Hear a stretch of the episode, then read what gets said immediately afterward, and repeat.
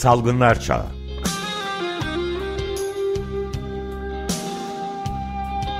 Pandemide Sağlık.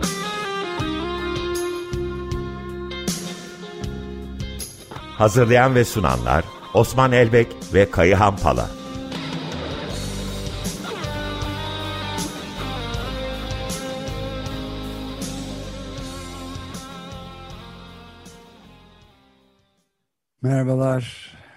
hoş geldiniz. Merhaba, günaydın. Merhabalar. Günaydın. Ee, herhalde bu uzun bir süreden sonra kapanma dendi. Ondan sonra da açılma ne anlama geliyor? Birazcık bunu konuşmak istiyoruz sizinle. Ee, evet Ömer Bey, biz de e, benzer bir şekilde bakıyoruz. E, isterseniz bu yeniden açılma veya e, siyasi iktidarın deyimiyle normalleşme sürecine gelirken Türkiye ne noktada onu önce tariflemek lazım. Ona göre çünkü açılma e, doğru mudur, adımlar atılan adımlar doğru mudur, yerinde midir diye konuşmamız lazım. Biliyorsunuz Dünya Sağlık Örgütü en son durum raporunu 1 Haziran'da yayınladı. Dünya genelinde hem vaka hem vefat sayılarında e, azalma var. Bu bizi e, umutlandırıyor. Birinci Hindistan, ikinci Brezilya, üçüncü Arjantin olarak geçtik geçen haftayı. E, Türkiye'de de hem vaka hem vefat sayılarında yüzde yirmiyi aşan bir azalma var. Bu da bizi mutluluk veriyor. E, ama e, geçen haftayı bu azalmalara rağmen Türkiye günlük 8190 vaka, günlük 171 vefatla geçti. E, vaka sayısında Rusya ve Fransa'dan sonra Avrupa üçüncüsü, e, vefat sayısında da Rusya'dan sonra ne yazık ki ikinci sırada. E, hani bu dönemlerde Birleşik Krallığı herkes duyuyor Hindistan varyantının artması nedeniyle panikteler. E, hani bu paniği yaşayan İngiltere'de günlük yaklaşık 3000 vakayla yaklaşık bizim üçte birimizde geçti. Vefatı ise o haftalık ortalaması sadece günlük 8 idi. E, an geldi Birleşik Krallık'ta hiç ölümün olmadığı gün yaşandı. Evet salıydı ee, değil mi? Evet. evet. E, bu yüzden Türkiye'nin hala vaka ve vefat sayılarının yüksek olduğunu görmek lazım. 22-28 Mayıs tarihi itibariyle 100 binde 68 vaka var Türkiye ortalaması. Ancak Türkiye büyük bir ülke. Örneğin Gümüşhane'de 100 binde 162 iken Hatay'da 100 binde 13. Yaklaşık aralarında 12 katı aşan bir vaka farklılığı var. Bu da yeniden açılmada bölgesel e, planların ne kadar önemli olduğuna dair işaret veriyor. Son bir iki veri de aşıdan söyleyeyim. 29 milyon kişiye aşan bir aşılama oranına ulaştık. Bu oran itibariyle yüzde 15 e, yani her 100 kişiden 15'i aşıyla bağışıklık hale geldi erişkin nüfusta. E, günlük e, ne yazık ki aşılama oranımız çok düşük. E, Mayıs ayı son 4 ayın en az aşı yaptığımız ayı oldu. Ortalama günlük 200 bin doz civarında aşı yapmak yapmış durumdayız. E, biliyorsunuz en yüksek aşı hızına 18 Şubat'ta ulaşmıştık. 400 bini aşan e, bir aşılamaya ulaşmıştık ki bir daha onu tekrarlayamadık.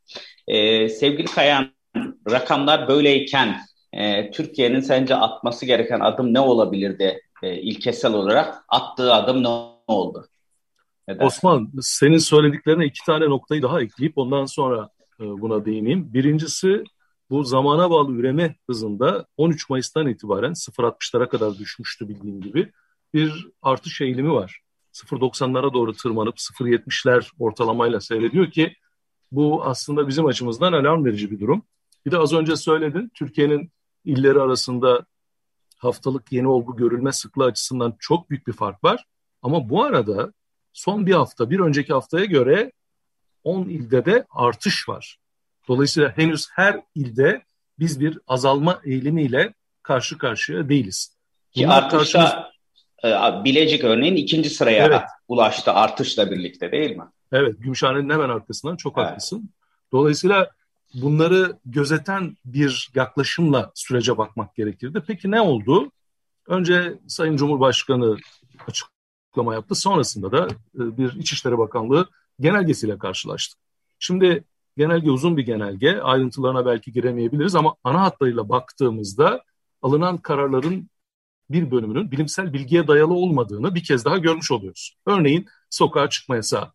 Anımsarsanız e, Ömer Bey bu programda daha önce de dile getirmiştik. Evet. Yani e, pandemi sürecinde salgınla mücadele, pandemiye yanıt sürecinde sokağa çıkma yasağı diye bir kavram söz konusu değil. Aksine sokaklar, açık hava bu hastalıkla ilgili daha güvenli yerler. Sıkıntılı olan yerler kapalı ortamlar. Dolayısıyla bir kez daha hem hafta içi ve cumartesi günleri saat 22'den 05'e kadar hem de pazar günleri sokağa çıkma yasağı bilimsel bilgiye dayalı bir yaklaşım değil. İkincisi Osman, yine seninle de daha önce tartıştığımız şehirler arası seyahat kısıtlamasının getirilmemiş olması. Yani bu kadar 100 binde yüzün üstünde 11 il karşımızda duruyorken ve artık birçok kez söyledik, dinleyicilerimiz de biliyorlardır. 100 binde 100 bütün dünyada çok üst düzey alarm e, verici bir sınır olarak ele alınıyor.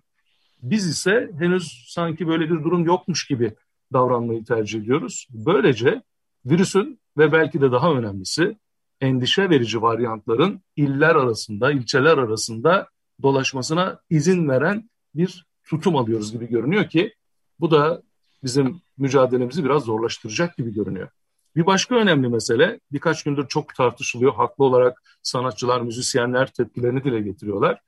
Bakın kahvehane, kıraathane gibi yerleri açan bir tarz izlenmiş. Bunlarda Sağlık Bakanlığı'nın rehberindeki kurallara uymak koşuluyla yani kapalı ortamlarda iki metre mesafe bırakmak ve işte sayıyı sınırlamakla ilgili düzenlemeler. Bunun ne kadar doğru olup olmadığını ayrıca tartışabiliriz. Ama bunları açarken gazino, taverna, birane gibi iş yerlerinin kapatılması ne sağlık yönetimiyle ne salgın yönetimiyle ilgili bir tutum değil. Çünkü biraneyi kıraathaneden salgın yönetimi açısından, kapalı mekan açısından ayıran herhangi bir farklılık söz konusu değil. Bunun da anlaşılması çok kolay görünmüyor. Bir önemli nokta kamuda esnek mesaiye yine devam kararı alınmış. Evet ama yine 14 aydır karşımıza çıkmadığı gibi özel sektörle ilgili herhangi bir düzenleme yok. Yani fabrikalarda, iş yerlerinde aralarında 30 santim bile fiziksel mesafe bırakmayacak kadar çalışma bir yandan devam ediyor ama diğer yandan kamuyla ilgili esnek mesai uygulaması karşımıza çıkmış oluyor.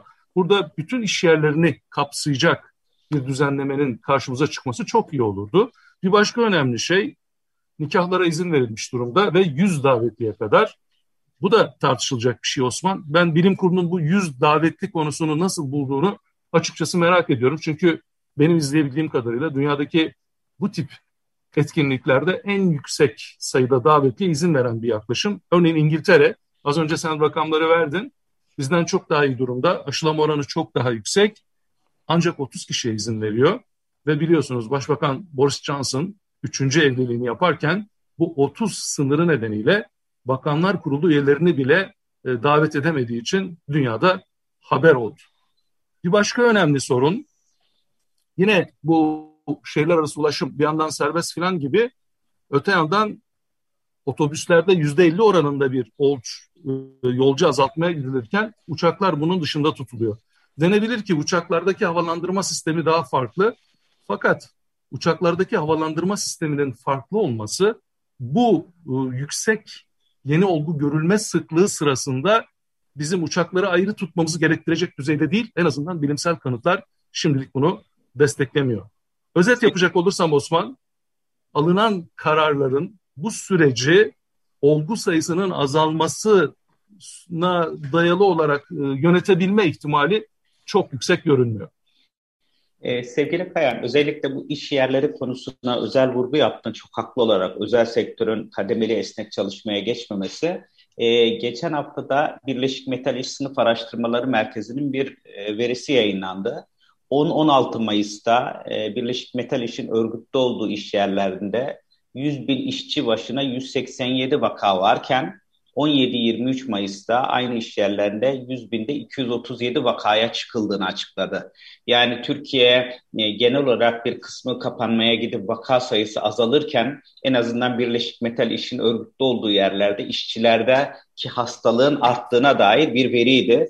Bu da özel sektörün e, kademeli mesaiye geçmesinin, e, o alanda e, kontrol önlemlerini arttırmamızın ne kadar önemli olduğuna işaret ediyordu.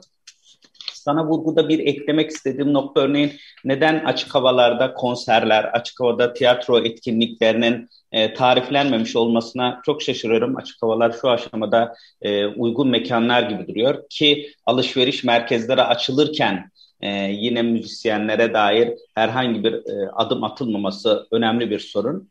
E, bir de ilginç bir süreç yaşandı. E, sinema salonları açıldı, 24 saatte kapandı. Evet. Yani bu da aslında adımın ne kadar e, tarafların e, temasıyla yapılmadan, e, hazırlığının uygun yapılmadan hayata geçirildiğini işaret ediyordu. Bir de bilmiyorum ne dersin Kayan, ölçüt yok. Hani 1 Haziran'da şunu yapacağız, 15 Haziran'da bunu yapacağız, 1 Temmuz'da bunu yapacağız.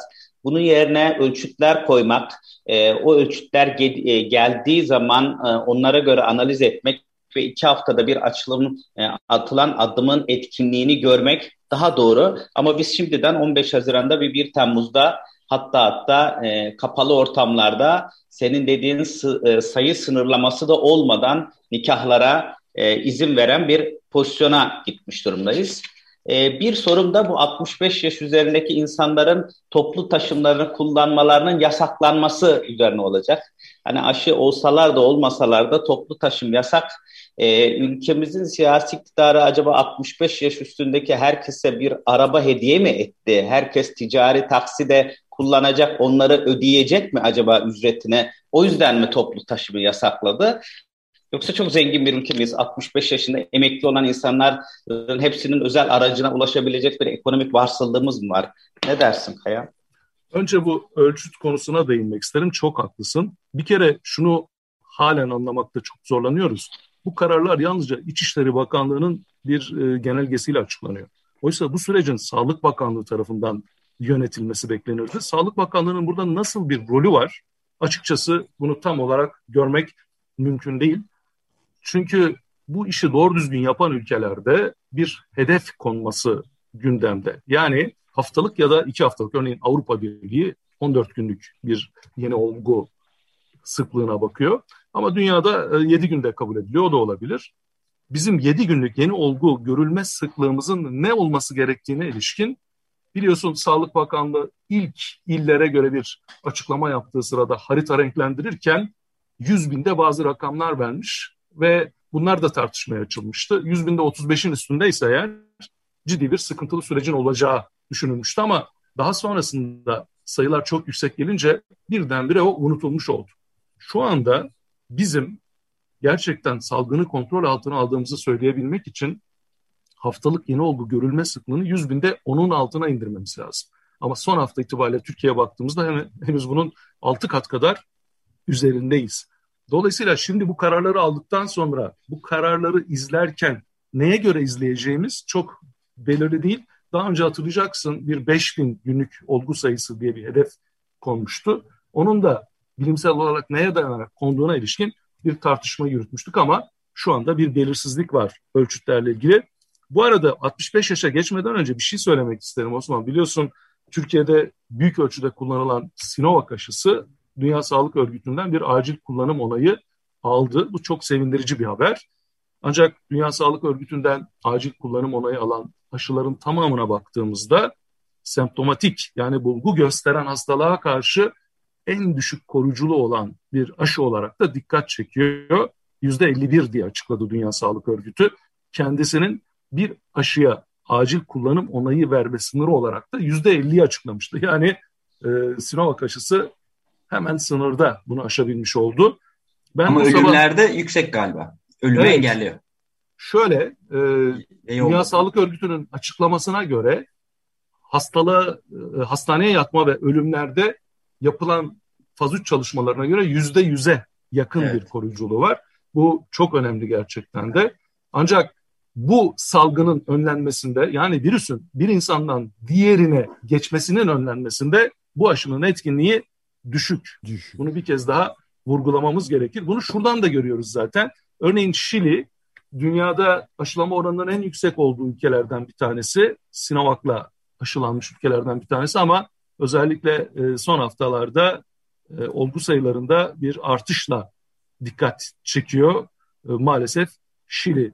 Yani bizim kısa vadede koruyuculuğu yüksek aşılarla ivedi olarak toplumu aşılamamız gerekir ki bir an önce bu salgına karşı güçlü bir yanıt verebilelim. İkinci soru 65 yaşa gelince yani e, Osman hakikaten insan ne söyleyeceğini bilemiyor. Çünkü 65 yaş üstü yurttaşlarımızın büyük bir bölümü de aşılandıklarına göre tekrar bir ayrımcı muameleyle karşılaşmaları kabul edilemez e, diyeyim. İstersen daha başka bir şey söylemeye de ihtiyaç duymadığımı da e, belirteyim. Ben bir de şeyi ilave edeyim izninizle. Yani bu e, kademeli normalleşmeden beklenen Cumhurbaşkanı'nın açıkladığı bu mücadeleyle Covid mücadelesiyle e, alınan yeni düzenleme kararlarında BBC'den BBC Türkçe'den Burak Abatay'ın ilginç bir haberi var. Yani çok sayıda müzisyenin de Erdoğan'ın basın toplantısı öncesinde bu açık hava biraz önce sizin de sözünü ettiğiniz açık hava müzik etkinliklerinin serbest bırakılmasını ya da sektöre yönelik kapsamlı bir destek programı açıklamasını bekliyordu. Hiçbir şey çıkmayınca büyük bir tepki var ve yok sayılıyoruz. Kimse bizi görmüyor demişler. Yani gözünü yumma diye bir kampanya başlatacaklarını da açıklıyorlar. Ee, bu da Ömer Bey herhalde, herhalde bu salgın, e, bu pandemi e, aslında bir takım e, bilimsel olmayan uygulamalar için adeta bir lütuf oluyor. Bu yüzden de e, siyasi iktidar mevcut adımlarına aslında bilimsel e, salgını baskılamaktan ziyade başka bir gerekçeye dayanarak, kendi gerekçesine dayanarak daha totaliter bir hayat için e, ne yazık ki uygulamaya geçiyor. Yoksa alışveriş merkezleri gibi klimatize ortamların, kapalı büyük alanların açıldığı bir yerlerde açık hava konserlere, birhanelere e, veya işte gece sokağa çıkma yasaklarını anlamak mümkün değil. Belki burada e, son konu olarak eğitimi de konuşmamız, oraya vurgu yapmamız lazım. E, çok uzun bir zamandır zaten bu ülkedeki sağlık örgütlerinin hepsi eğitim ortamını açabilecek bir ülke hayatına hızla ulaşmamız gerektiği ifade ediliyordu. Bu çerçevede anaokulu, ilkokulların hızla açılmasına e, tarifliyordu.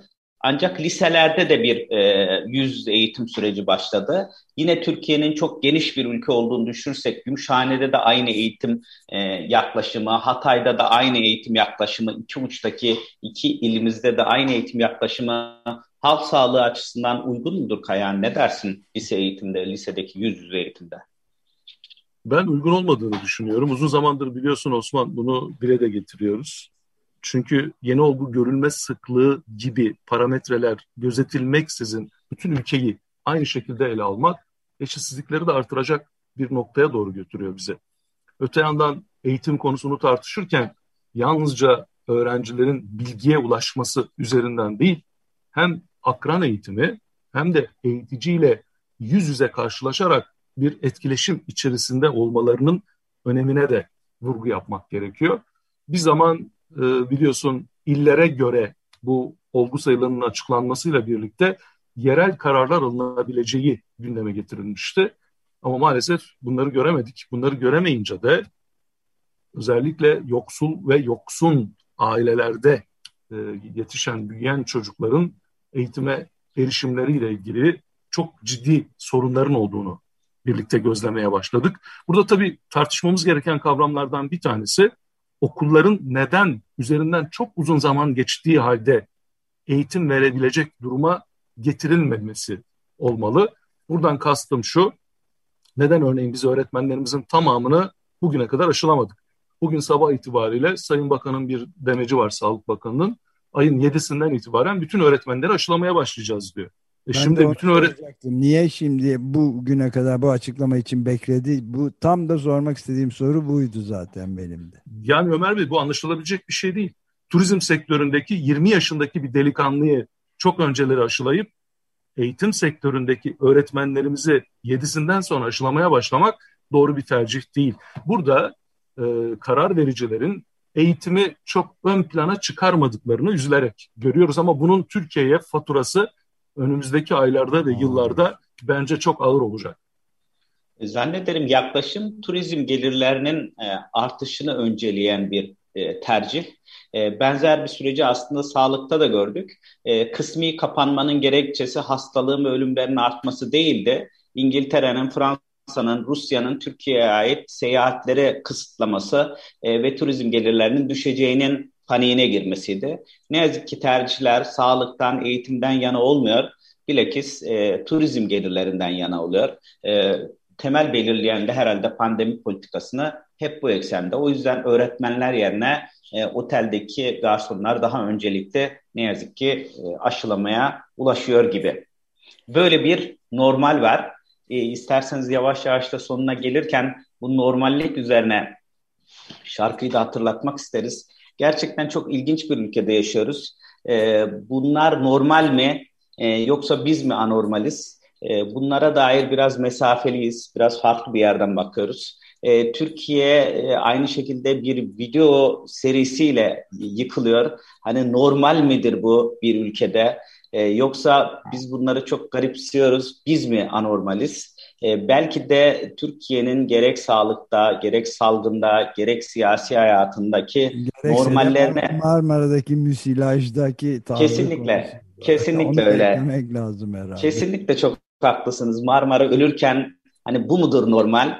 Eğer bunların hepsi normal ise ya biz anormalden yana saf tutmakta e, tercih edim tercihlerimizi anormalden yana kullanmakta e, en azından istiyoruz. O yüzden de bugünkü şarkıyı biz Bülent Ortaçgil'in nedir bu normal diye seçtik. Çok teşekkür ederiz. Düşünmeye ve konuşmaya devam edeceğiz. Başka çaremiz yok zaten. Çok teşekkür Görüşmek üzere. Görüşmek üzere. Görüşmek üzere. Görüşmek üzere.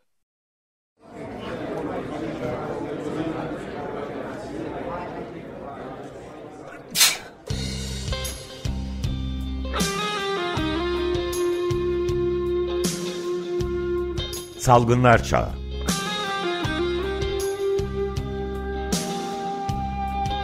Pandemide Sağlık.